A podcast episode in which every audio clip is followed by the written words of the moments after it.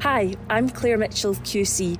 Welcome to the Witches of Scotland podcast. I'm a lawyer who specialises in miscarriage of justice cases, and we're bringing you this podcast because we want to tell you about the women who were accused, prosecuted, convicted, and ultimately executed as witches in Scotland. I'm Zoe Venditozzi, and I'm a writer who's always had an interest in the witches, and I feel that this dark mark against Scotland needs a reckoning. The campaign Witches of Scotland wants three things. Firstly, a pardon for all those convicted of witchcraft. Secondly, an apology for all those who were accused as witches.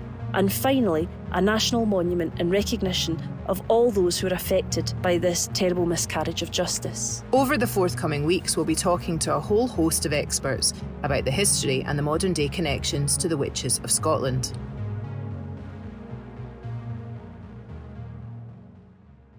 Hello, and welcome to episode 12 of Witches of Scotland. We've got a great episode for you today. We're going to go to Skye to hear about a woman who was killed as a witch. And we're also going to go to Germany to hear about, first of all, someone who is on the same path as us, who's trying to get a pardon for a woman, and also how he, in fact, follows in the footsteps of someone who, at the time of the witchcraft trials, was trying to get these convictions overturned.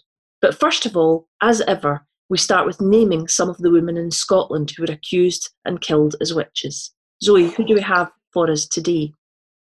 Well, first of all, we've got one of the witches of Liberton from 1661. What we thought we'd do today is read her confession, which was taken at the time. So this was for a woman called Margaret Bryson. Now, bear with because we are reading this from the old, I don't know, is, is it Scots?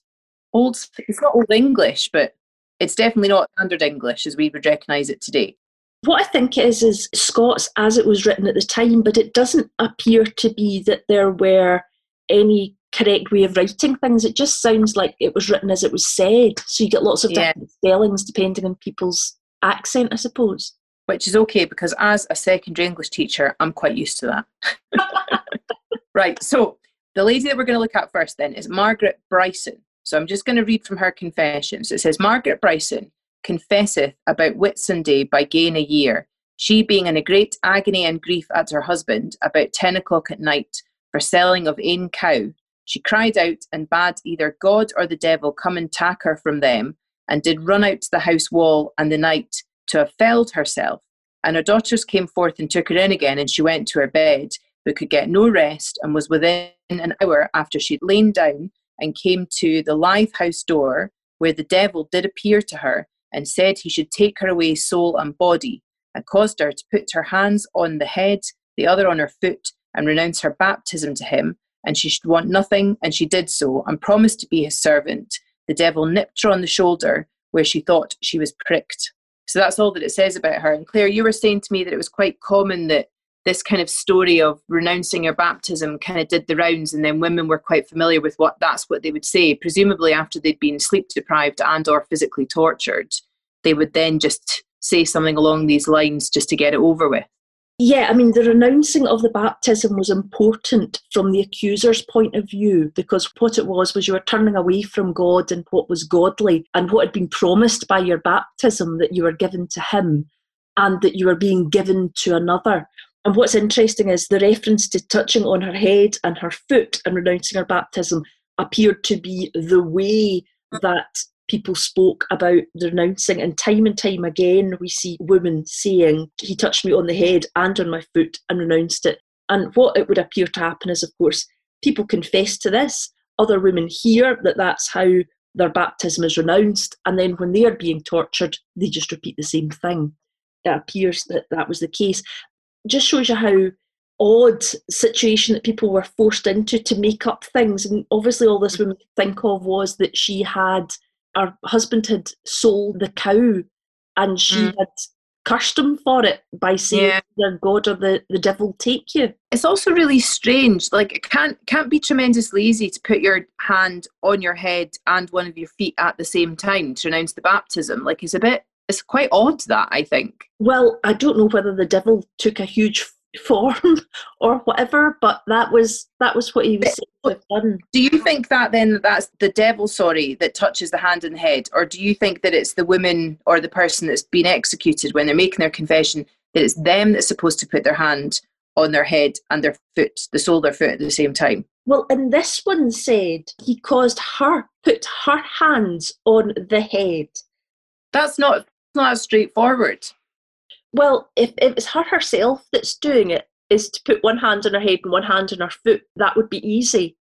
But the sole of your foot, though, I know that this sounds really persnickety on my part, right? But if you're standing up, because you're presumably not going to take a seat when you're talking to the devil, right? So presumably you're standing up. It's a bit like Twister. Like, do you know? Like if you if I was to stand up now, I can't do because I'm holding my phone. But if I was to stand up now and put one hand on my head and one on the sole of my foot, you know, it's not the most straightforward. It's it's sort of ludicrous. Yeah, it isn't. It isn't the most straightforward, and I hadn't actually physically thought about it before. Sometimes it says the devil bade her put it on head and foot, and I was like, is that the devil that's putting his hand on her head and on her foot? So that might yeah. be that might be more easy. I think this is like a writer's point of view. I'm like, how would I describe this? Is he making them in this nonsense? I think this shows that it is nonsense. But is he making them stand? And if he's touching them, I can see him putting his hand on their head. But then is he sort of like, right, raise your foot? You know, I mean, that seems nonsense. I think, I think whether or not it's the devil doing it or the woman doing it, is to signify that they're giving over their whole body whole that, body. That's the idea that I have. You know, from my that head to my yeah. toes, I am renouncing my baptism and giving myself over. That's kind of yeah. the narrative that I thought. I'd love to know where that originally came from. Who was the first person to make that as their confession with that physical description? Well, I wonder how baptism used to happen. Did it happen in a different way then were religious baptisms rather than we think of it in the modern day as being done with water, where they may be done by putting your hands on head? That would be something we might want to to, yeah. to, at, to see whether or not it's just a recreation of the way people were baptized then rather than God being present, the devil was present. Well, if any listeners know, please do get in touch yes. about the specifics of that. Yeah, yeah. yeah so, who's our next women that we're going to remember? So, the next woman that we're going to remember is a woman who we have very little information about. Her name is Janet Barker, and she came to trial on the 29th of December 1643. She is female, she was unmarried, she went to trial, and she was executed. That's all the information we have on Janet Barker. The other person convicted as a witch that we'd like to talk about today was an Earl of Bothwell that was tried as a witch. Now, this is an early Earl of Bothwell, and it appears to have been in 1594. The Earl of Bothwell, who was male, unmarried, went to trial on an accusation of witchcraft. Now, the outcome of what happened to him is identified as not known, which I think is really weird because one thing that we do know about is records were better kept for those that were higher up mm. on a social scale. Unfortunately, we have an Earl of Bothwell in 1594 being accused of acts of witchcraft, but the outcome of that was not known. It appears, and I'm working back from dates, it appears that this is the, the fourth Earl of Bothwell, and that was one who immediately was before the Earl of Bothwell who killed Mary Queen of Scots consort Darnley. So you'll remember that, well, I remember from school when we talked about Mary Queen of Scots, the Earl of Bothwell was amongst the intrigue in relation to the life of Mary. And I remember hearing all about the Earl of Bothwell in relation to the death of Darnley, but I checked up the date of that Earl of Bothwell, and it seems to be that he was Mary's Earl of Bothwell was the next in line as Earl of Bothwell after the one who was accused of witchcraft. So that was just an interesting thing, I thought, and it's strange that history does not appear to record what the outcome of that accusation was.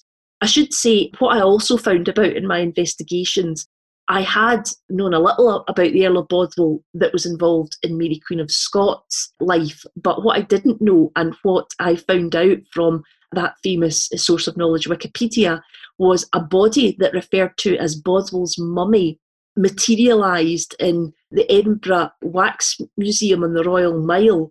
And it was claimed that a body, a mummy, was brought to Scotland in 1858, and that this was the Earl of Bothwell, who had fled Scotland, having been involved in the life of Mary, Queen of Scots. So it appears, at least, it might be folklore, it might not be true, but it appears in some way the Edinburgh Wax Museum considered that a body that was brought back was in fact the Earl of Bothwell's. No idea whether or not that's correct or not. Again, if anyone knows, it would be quite interesting. It's not strictly to do with witches, but it would be quite interesting no. to find out whether or not it is true that his body was brought back to Scotland, to the Edinburgh Wax Museum on the Royal Mile. It made me think of the Lilias Adie issue with the skull and so on, and, and the idea of people's bodies being fit for entertainment. Yeah. It's, it's strange, it's really odd. Yeah, it seems to be an odd but human condition that if you found something like that out, I mean, even famously the bloody Mackenzie, the Lord Advocate Mackenzie, who was about at the time of the witch trials, that we've perhaps spoken about before. He was the gentleman who was involved in Scottish history when the Covenanters came to Scotland. And he was known as the Bloody Mackenzie because he was known to be very fierce, but he was also known to be a quiet critic of the witchcraft trials. He believed that a lot less people were witches than were actually being accused, and on occasion stepped in to stop witchcraft uh, trials happening. But in his life, after his death and when he died, he was buried in Greyfriars Bobby. In the early 90s, two young boys dug up where he was interred and had been found to be playing football with a skull, which was said to be the Bloody Mackenzies. And they were prosecuted for that back in the early 90s. So that's true. That's not just a that's not no. just an urban myth. Two boys yeah. really did do that. Yeah, Good lord. That, that was something that happened uh, many years ago now, but yeah, it's strange. Some of these figures in history that are recurring do come back. Mm. And it also shows that when women were killed as witches and they were not only were they killed as strangled, but were also burnt to get rid of any part of their body, that their story also disappeared because there was nothing to remember them by. No part of them or nothing that people could tangibly hold on to to recreate their history. So, in some ways, I think having nothing to remember people by, not even a headstone or a grave or a memorial, is a terrible thing. But it does show you with Lilias's case, and also, I suppose, with the Bloody Mackenzie's case, that if you do have a memorial or yard buried, there's always a possibility that you won't remain that way. We're going to be talking more about memorials next week, aren't we? Yeah, hopefully next week's show that'll be really, really interesting. So, as we've considered those people who were accused of witchcraft, we're now moving on and we're absolutely delighted to be able to speak this week to Catherine McPhee from the Isle of Skye. And perhaps, Catherine, you can introduce yourself and tell us what you're all about. Big question. um, my name's Catherine McPhee, and I'm a trainee archivist on the Isle of Skye. And grew up here, got an interest, you could say, maybe more of a connection to folklore and I came across a case of a witch on Skye. And have you been able to find out much in your researches about her?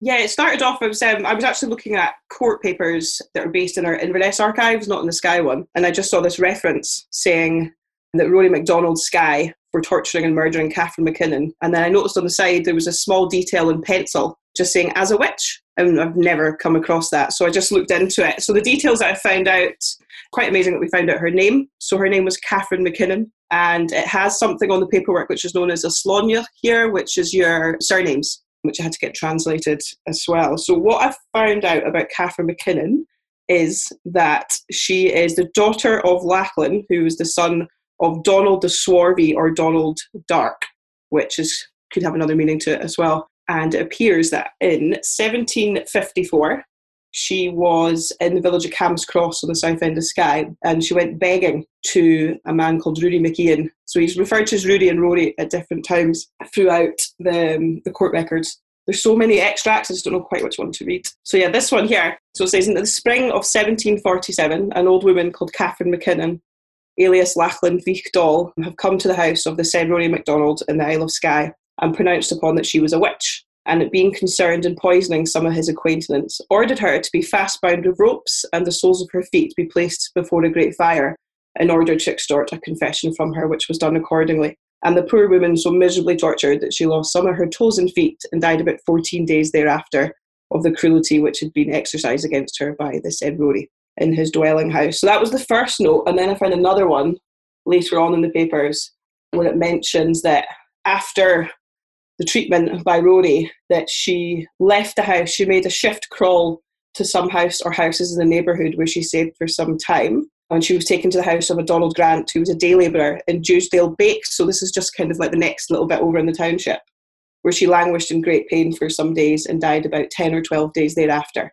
So that's what we know happened to Catherine. I haven't been able to find out much more on her. I'm going to work on her Slonioch once I can access the archives down at Armadale Castle. Can I ask what Slonioch?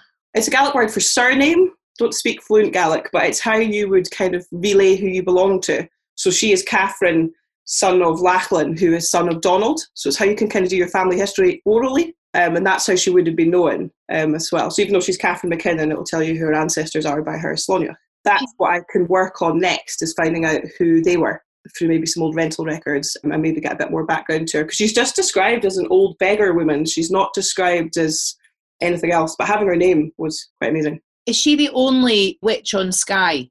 The only witch I've got evidence of that somebody's been accused and then murdered for it. Every other story comes from folklore. There's more of a appreciation, maybe more of an understanding. We kind of go with it. I don't know, I was quite shocked actually when I found it because you kind of grow up hearing witch stories. And one of the first stories I remember getting told of a child was a witch story turning into a cat. But you don't find it negative. It's more goes along with the Gaelic otherworld or underworld, as they sometimes call it. So yeah, that kind of connection with the fairies, witches, kelpies is all kind of ingrained in culture rather than something you would see people getting accused of. So, do you think that's why there weren't sort of more widespread cases on Skye because there was a different cultural attitude towards the issue?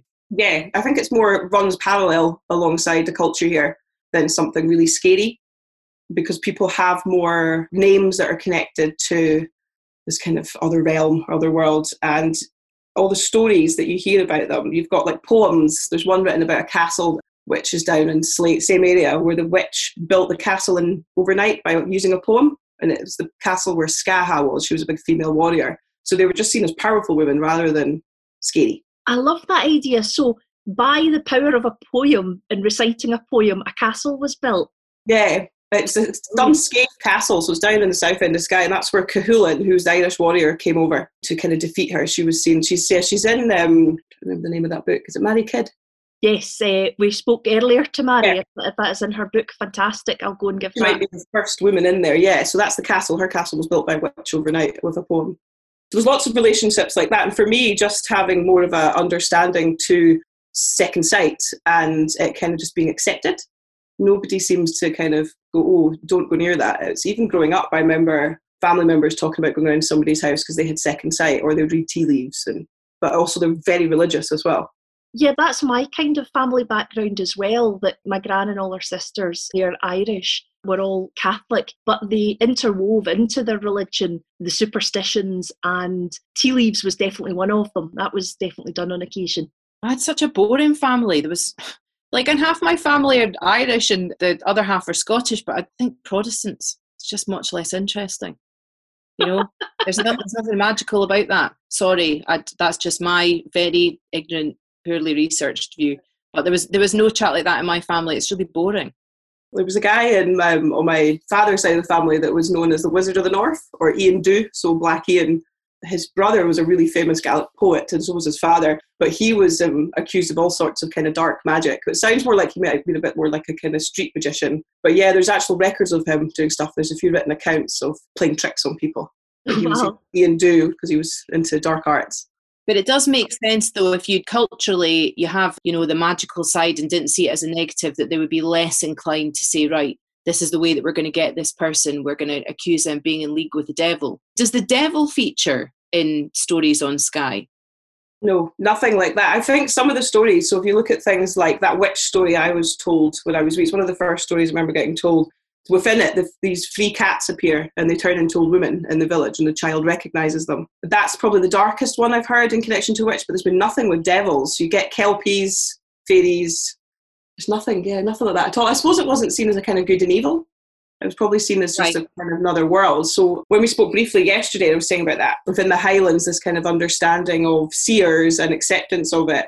I mentioned the Brahan Seer to use the Cunningham Mackenzie.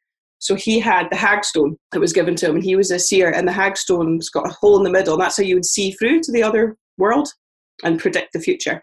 So, literally, if I just get this right, literally a stone through which either nature had carved or someone had carved a hole, and you would Yeah. physically, the person would physically put it up to their eye and be able to see what happened in the future. Yeah, the hagstone. So yeah, the story with that one is that his mother was at a graveyard. He was born on the west of Lewis. His mother was at a graveyard when the ghosts were able to leave, and she noticed one of the graves were empty, and she held a stick over it until that person came back, and it was a Norwegian princess. And she said, "You need to give me something to get back into your grave." And she gave her son Kenneth the gift of being second sight and being able to see, and he had this stone that allowed him to do it. There's all sorts of tales about him. He's really big in the Highland folklore scene. And he himself, Lady Seaforth, had him put in a spiked tar full of barrel and set on fire. So he, he did not come to a happy end either. No. That's so awful. Yeah. Not everybody was lovely. No.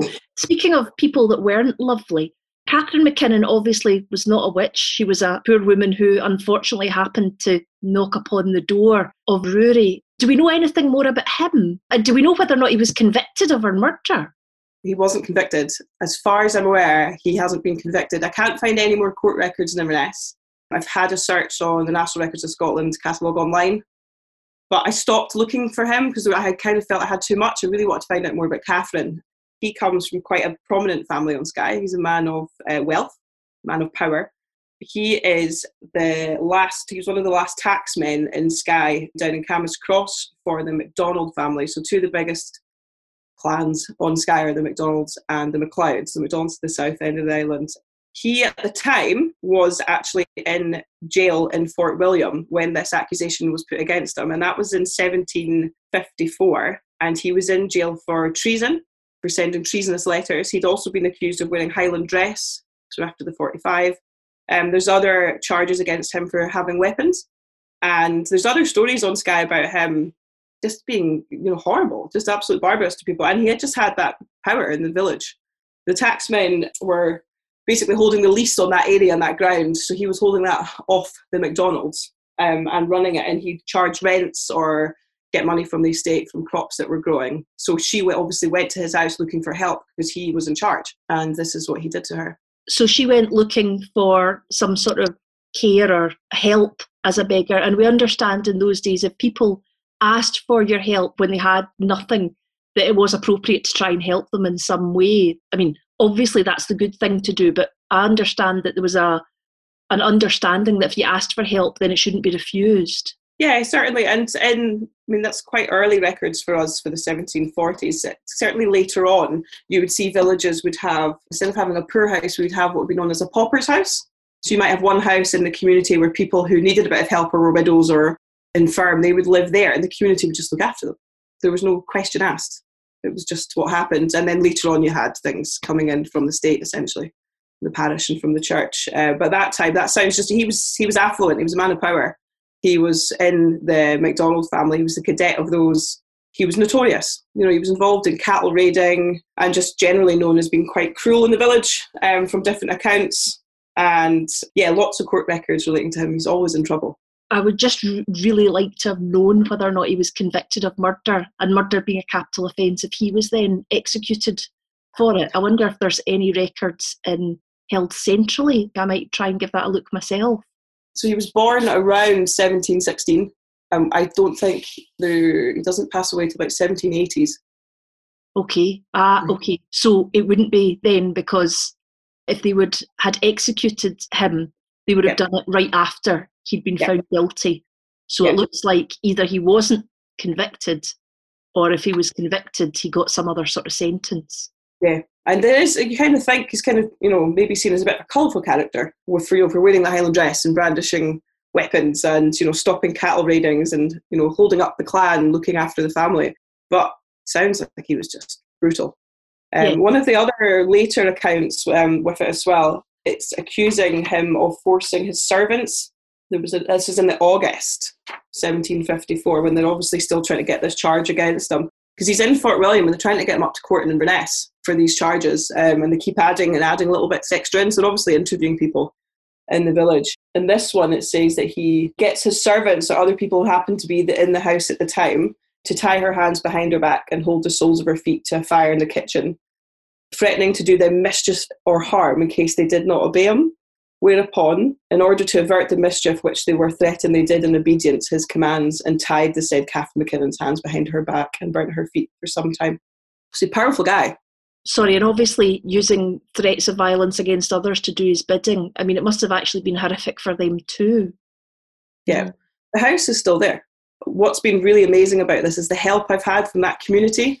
Um, the Camas Cross area, I've reached out to a couple of people down there around things like the Slóinne, some Gaelic phrases, the village that was first mentioned, I have no idea what it was. It's an older name for part of the township. That's been interesting speaking to people. And one of my friend's dad sent me a picture of the house from around maybe 1910, which I'll send on to you. Is it actually, yeah, it looks spooky. Like just because it's on sepia. wow. Yeah, the house is still there. I actually, one of my friends lived in it for a while, which is so loads of people are interested. They want to hear because it's so unusual to have something like this here.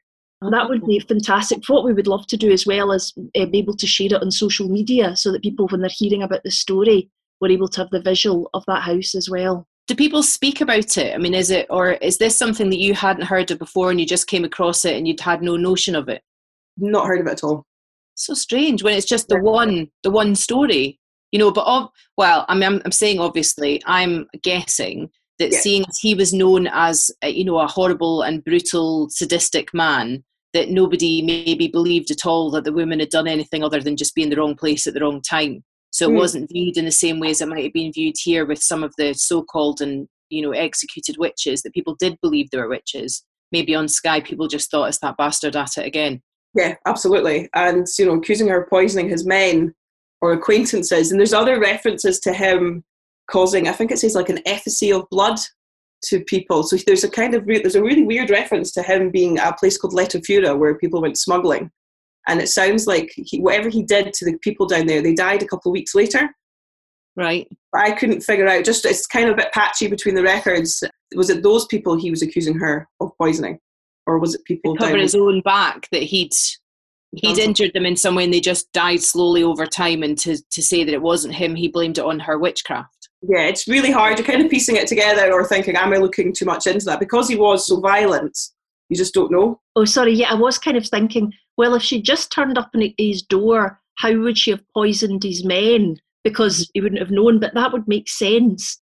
If he thought he was going to take the rap for a poisoning, then to just blame it on some poor old woman who happened to go past. Yeah, mm. they would have all known each other just similar today. Eh, everyone would have known each other. Because even with this, if I, as I've reached out to people, they've said, "Oh, you should ask so and so up in that house, or they live there, or they'll be interested to know." They might, and then people are going, "Why don't we know about this? Why hasn't anyone picked this up?" And then there is that, you know, he is related to the high society. He's of wealth and power. So, and then again, that whole idea of wearing tartan the Highland dress in the 45, people want to romanticize it. I know you can see your shoulder. that kind of romanticizing that image of somebody fighting against standing up, but behind it, yeah. It and it doesn't suit the doesn't suit the overall political image of him to then go around killing old ladies. Aye. Yeah. Well, Catherine, that is absolutely fascinating. Thanks so much for getting in contact with us and telling us about Catherine, because otherwise we would never have heard. And, and I hope that if and when you find out more, you'll be able to tell us more about her. Yeah, thank you for thank you for everything you're doing. It's really interesting listening to all the podcasts. Oh, well, it's just great because there's there's so much that I had absolutely no clue about whatsoever. So when people like yourself get in touch, I mean, we always say we're not experts at all. And what's been really nice about this is that loads of other people that are experts in different areas have reached out and said, "Look, here's this story," or "You maybe want to think about this." It's just so fascinating. Gives a more complete picture.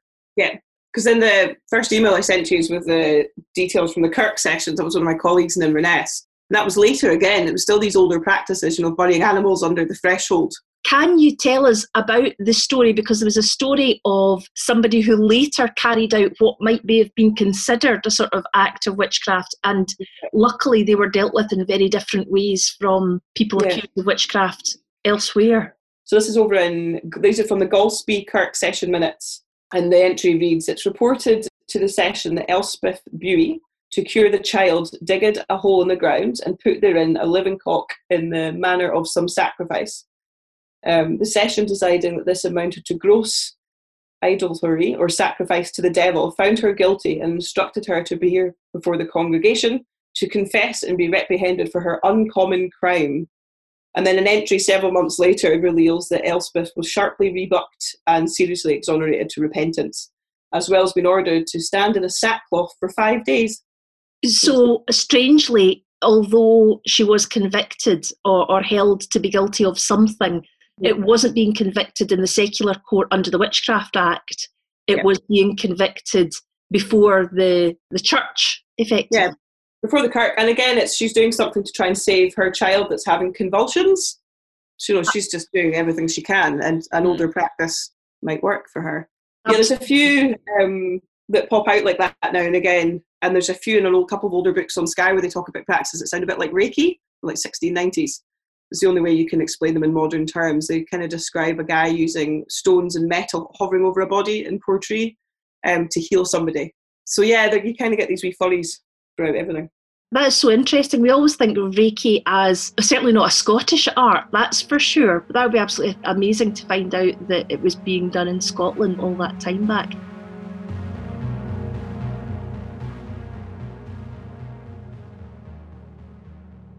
This week, we have a second fantastic guest for you the talented writer and director Alex Mayer.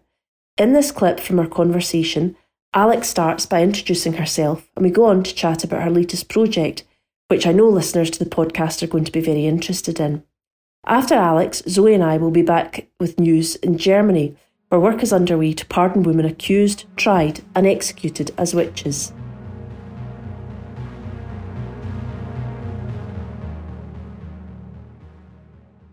I'm Alex Marr, and I'm a writer and director. And I came across the story of Janet Horne just by chance, really. And I was really taken with the fact that just nine years after she was executed for witchcraft, the Witchcraft Acts in Scotland were repealed, and the terrible irony of that for her and what happened to her. But also, part of the story that really caught my eye was that her daughter who was accused along with her because she had what we would now call limb difference. So um, she had a condition which affected her hands and feet. She'd been accused along with her mother because her neighbours said that her mother had had her shod by the devil and then used her to ride around the countryside to carry out her witchcraft. And her daughter escaped the, the burning. And there's not really a written record of what happened to Janet Horne or to her daughter, but we have an oral history that was recorded about 100 years after her death. And it is thought and said in some records that we have that her daughter continued to live in the area, which I was shocked by because I thought, well, if she'd escaped the burning, then was she not made the subject of the hunt. And I've wondered a lot about her daughter and what happened to her after the event, and also the ordeal that she went through and having to know what became of her mother. I was taken by the idea of difference and how women could be singled out for their difference, and not just women, men as well. And how that translates to discrimination against difference in today's world. So the cunning is it's so titled after the term cunning folk, which was a term used to describe wise women or wise men and people who used herbal medicines and were thought to have knowledge and could use powers for for good and I guess it was sort of a uh, more positive slant on what could be called witchcraft, and if it was called witchcraft, would be much more deadly. And because there was a firm distinction between cunning folk and witchcraft, in which witches were dangerous and the cunning folk were not, and they were not in league with the devil. I, I thought about that fine line and the differences that those women were picked out for.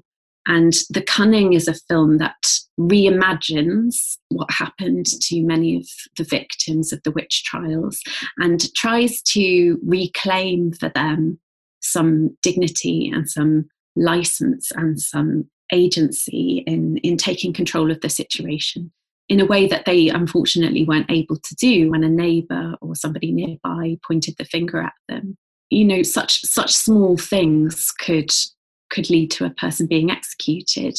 There are a number of different accounts about what happened with Janet Horne and what she said and what she did. And I expect many of them are speculation, but she was thought to be suffering with dementia at the time and confused about many things. And a number of accounts do say that when she arrived beside the fire, that she smiled and warmed her hands on the fire, not really realizing what was happening. And some accounts say that she even said, Oh, what a bonny fire. And it breaks my heart to think that a woman who is suffering with dementia could be treated in such a way. And, and it's also, I've read that the sheriff, David Ross, who pushed through the trial really quickly and didn't actually have the legal authority to conduct the trial, but he found both of the women guilty and he sentenced them to be executed the following day. So they didn't even have you know much time to sort of address the fact that it wasn't a legal trial and you'll know much more about that than I do, um, Claire. Um, yeah, so so The Cunning is a film that tries to reimagine that history and um, reclaim some of the dignity and license for those women. That sounds absolutely. I mean, it sounds absolutely great. It sounds exactly what we want with Witches of Scotland. We want to remember these women, memorialise them, their stories, what happened to them, and to, as you say, just give them back some dignity. And mm. um, it sounds like an absolute great project that you're doing. Tell us where you are in the project, what's happening at the moment. Is there any way that we can help you at Witches of Scotland? Ah, you're so kind. So, um, yes, we are in a really fantastic place. We have some excellent, excellent people on board to help us tell our story the award winning British actress Gemma Arterton is on board to play one of our leading characters. We have a fantastic young actress called Bethany Asher who will play another of the leading characters. And Scots musician extraordinaire Erland Cooper is on board to create a really beautiful soundtrack for us. We have attracted some investment from some very generous supporters of the project. And we're now in the process of striving towards a final £6,000 portion of the budget that we need to add to the funds we've raised so far in order to push it over the line and greenlight the project. And our Kickstarter is now in the final 10 days, and we are moving slowly but surely, we hope, towards our £6,000 target. It's an all or nothing platform. So if we don't reach that target, by the cut-off date, unfortunately, we won't receive any of the funding. So we have our fingers and our toes crossed, and we are hugely grateful to everybody who's supported us so far. If anybody who is listening would like to support, we are welcoming any donation that people feel they can make at this time. So every penny counts, and every follow and share counts for us on Twitter and Instagram. We are at Cunning Film on both of those platforms we hope that, fingers crossed, if we reach that target, we can put the film into production early next year and hopefully complete it by the middle of the year. If you get the money, then that means the project can get started immediately. Is that the idea? So, as you know, we're living in um, complicated times with COVID 19. Um, and actually, film production is going ahead at the moment. Um, but uh, we will need to take all the necessary steps to make sure that we're a COVID secure set. We'll need to check on timings and dates with our actors so that we can get everybody in the right place at the right time. But certainly by spring, spring 2020 we would love to um, have the film in production pretty quickly after we reach our target. Do you have your team and everything already sort of picked you know if you when you get your funding do you know who it is that you want to act in it and, and all the rest of it the production team? Yes. So the cast is largely already in place. We have um, gemma arterton and bethany asher as our lead characters and we will be making some announcements shortly about other actors who are joining the cast. We have a number of our production team and crew in place but we'll still be um, looking to appoint further key members of the team in the coming months. So it's exciting times ahead for us on that front. I'll bet. Yeah. we really hope at Witches of Scotland that we can assist you in some way. And what we will do is we'll give a, a shout out to our members, not only on our podcast here, but also on social media and see whether or not we've got 10 days left. And it's a difficult time of year, and it's a difficult year at a difficult time of year. But if there's anyone who is in a position to assist, it would be great to do so and see the story of Scotland's last witch, Janet Horne, brought to life and her tale told. So we really, really hope that you get there and we really look forward to seeing it when, when you do. Thank you so much. That's really kind, um, Claire and Zoe. And um, I should just stress that the film, whilst being inspired by Janet Horne and her daughter, it doesn't feature Janet Horne and her daughter. It tells a reimagined story. So it's inspired by their story. It takes the themes of being singled out for difference and these arbitrary accusations and the torture and the threat and the fatal nature of those kinds of accusations. And it uses that to inspire the story. So, really, what you're doing is you're telling, inspired by Janet Horne, you're telling the story of many, many women in that situation. Yes, absolutely. And it's sort of something that I've always enjoyed in Quentin Tarantino films, where he um, does a little bit of revisionist history, where he takes a very well known part of history and a film called Inglourious Basterds and in a film called Once Upon a Time in Hollywood, very key part of history that's very well known, gets reimagined and retold and flipped on its head slightly. I don't want to give away any spoilers for the film, but it's yeah, it's it's taking particularly Janet Horne's story, but also, as you say, the story of many, many women and men who were um, subject to these you know awful awful accusations and awful fates as a result of the accusations well, we really hope you get there and we really hope to see your movie in 2021. That's something to look forward to. Thank you, Alex, very much for coming to speak to us today. Thank you so much. remember, as Alex said, every sort of penny and pound counts, and also all the sharing is really, really helpful. So even if you yourself don't have any cash hanging about just now, you can share on all the different platforms too, so it reaches a bigger audience. Thanks so much, Alex. Thank you, and thank you so much for what you're doing. I think your campaign is absolutely incredible, and I would encourage everybody to support and share your campaign too. So, thank you.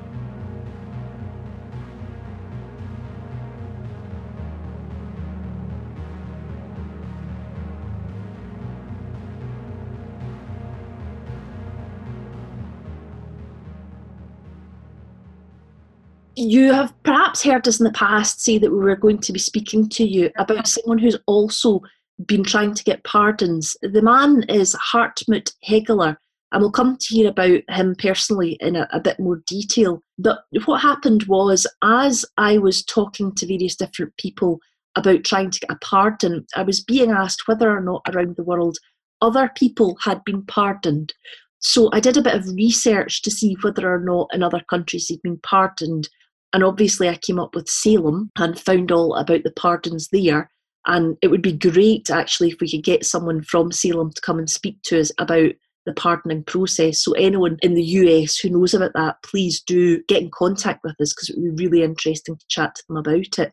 But I also, in my researches, found Mr. Hartmut Hegeler, and he is a pastor from Germany who spends his retirement going about Germany up and down the length of the country, trying to persuade, I suppose, local authorities or local areas to pardon women who were convicted of witchcraft. And what's so interesting about his website that I looked at is he, in fact, has named his website after Anton Praetorius. And Anton Praetorius was a pastor who, at the time of the witch trials, was protesting against them he thought that a lot of the people, or maybe all the people, who were being accused and prosecuted as witches were not, in fact, witches. So Anton Praetorius, at the time of the witchcraft trials, was a pastor who was trying to persuade people not to kill women as witches. And in fact, having looked him up, Anton Praetorius was a German Calvinist pastor who spoke out against the persecution of witches. I have managed to find a part, and again, this is from Wikipedia, you can go to it if you look up Anton Praetorius. I have found a part where it says in 1597, Praetorius was appointed as a pastor and he had to witness the torture of four women accused of witchcraft. According to the records, Reverend Praetorius was so upset about the torture of the accused women that he pressed for it to stop in the trial against the last surviving woman. His protest about the torture is actually recorded. They actually have the records of that. And what is said is the following quote quote, As the pastor has violently protested against the torture of the woman, it has therefore been stopped this time. As a consequence of that protest, Anton Praetorius was dismissed. Throughout his life, he continued to protest against torture and persecution and prosecution of witches. And he wrote books about why women should not be tortured as witches. And he is someone to be remembered at the time who was totally out of step with the prevailing views, who said, Stop this, these women are not witches. And as was the case, totally lost his place in society. Wikipedia records Praetorius was one of the first to describe the terrible situation of the prisoners and to protest against the torture. He publicly objected to the prevailing attitudes of the church, and then there's brackets saying a view held by Roman Catholics as well as Protestants such as Martin Luther and John Calvin on the torture and burning of witches. So it's interesting that when our modern day pastor, Helmut Hegler, decided to try and get a pardon for these women, he did so flagging up the name of Praetorius. And on our social medias, on Instagram, on Twitter, etc., we'll provide you links to his website. I should say that Hartmut very kindly has answered some of our questions for us in order that we can read them out so we get to find out about Hartmut Hegeler and we get to find out about his work.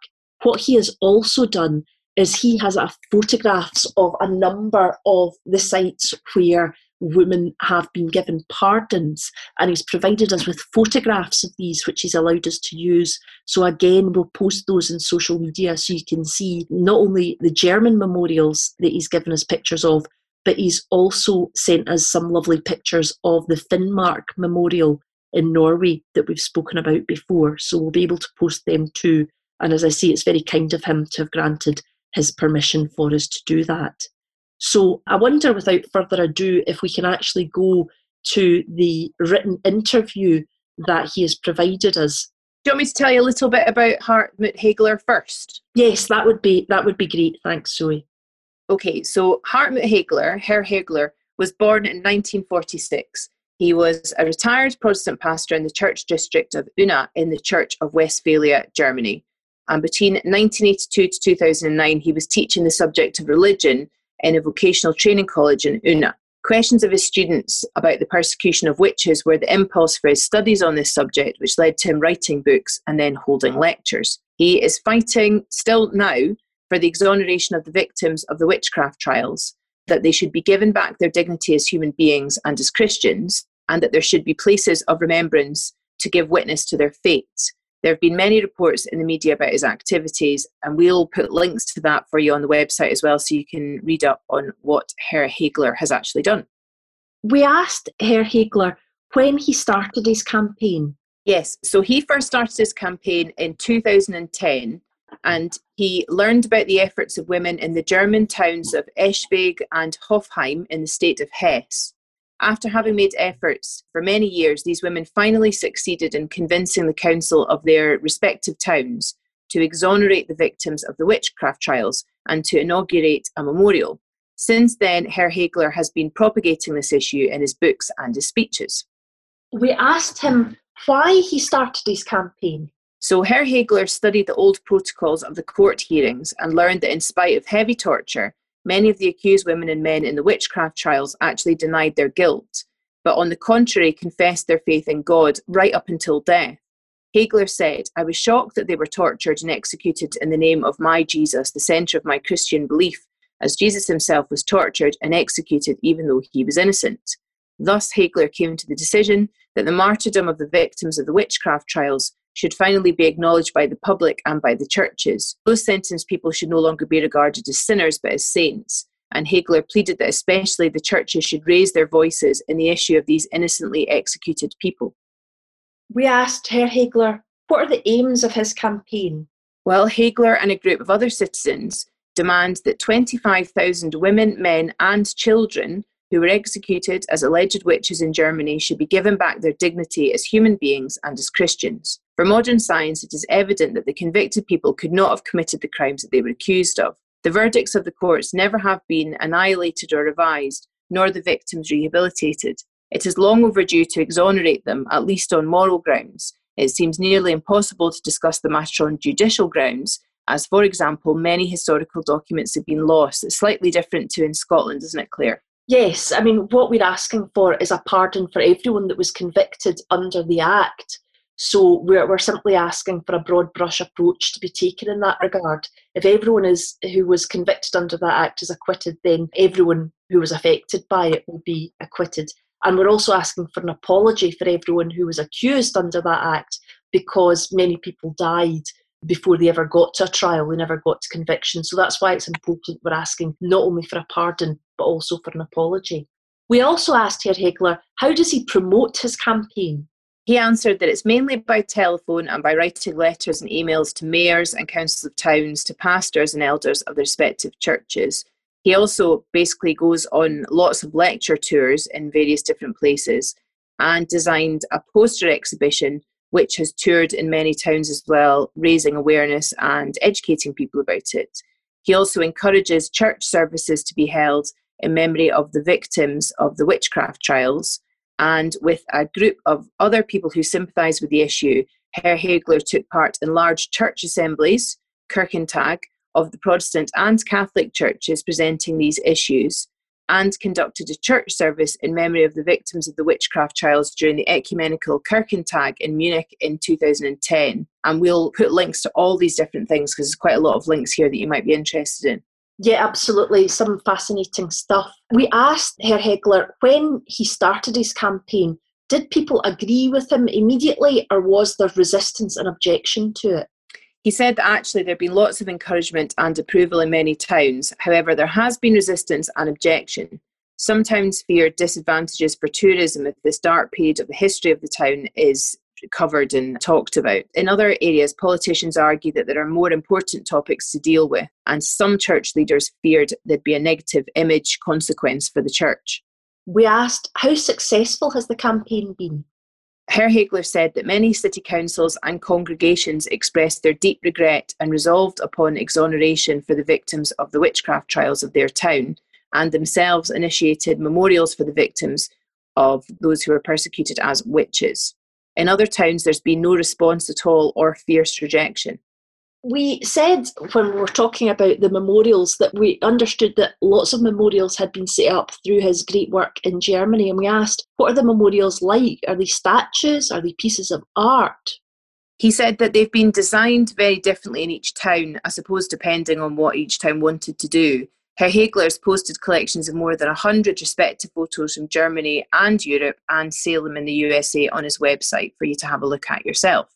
We asked Herr Hegler, why do you think it's important that we continue to remember these people that were convicted as witches? Herr Hegler said that we must recognise injustice in the past, otherwise, we will not recognise injustice when we encounter it today. We asked, why deal with the rehabilitation of victims of historic witchcraft trials? Interestingly, Herr Hegler said that there are many parallels of persecution of witches nowadays as well. So there's the search for scapegoats, which can be known as otherization, that's been going on all over the history of mankind. This happens in society and in everyday life as well in the current days. There's also demonization and talking badly about people with examples of violence and mobbing, and in fact, even torture in some countries. There's also the persecution of witches taking place in today's contemporary world, for example, there are cases that we'll eventually look into in more detail. He says as well, Herr Hegler, that a re-evaluation of the history books is long overdue, that many of the accused in the witchcraft trials denied their guilt in spite of their heavy torture, but confessed their faith in God until death. Their martyrdom should finally be acknowledged by the public and by the churches. Those sentenced should no longer be regarded as sinners but as saints. And especially the churches should raise their voice on the issue of innocently executed people as the parallels are there with the story of Jesus being tortured and executed even though he was innocent. Mr. Herr Hegler says, Their suffering has not been in vain if it is remembered by us today in order to fight for more justice and human rights. That's a really, really powerful explanation of why it's so important, isn't it? Yeah, hugely. And I think a lot of that is parallel to us. I mean, we maybe don't have the same level of interest in the Christian side of it, particularly, but we're definitely very interested in the side that people are not viewed as being, you know, sinners in one way of phrasing it, and that people are seen as being people that were wrongly convicted and executed. Yeah, they were just folk.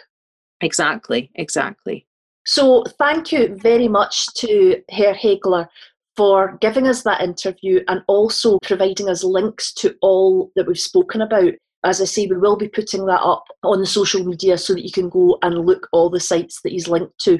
I think of a special interest are the links to the memorialisation and the photographs to all the memorials set up are fantastic. So hopefully that will give you something interesting to browse. Thanks very much for joining us for episode 12 of the Witches of Scotland podcast. Please do share and rate, tell people about it so that the more people we have following the campaign and supporting it, the greater a chance we have of success. Is that us finished this week's podcast, Zoe? I think so. We just need to do the, the thing. Bye. Bye. If you'd like to learn more about the Witches of Scotland, please subscribe wherever you get your podcasts. Sign up for our mailing list at www.witchesofscotland.com to keep updated with the campaign. On that site, you'll be able to find how to link with us on Twitter, Facebook, and Instagram.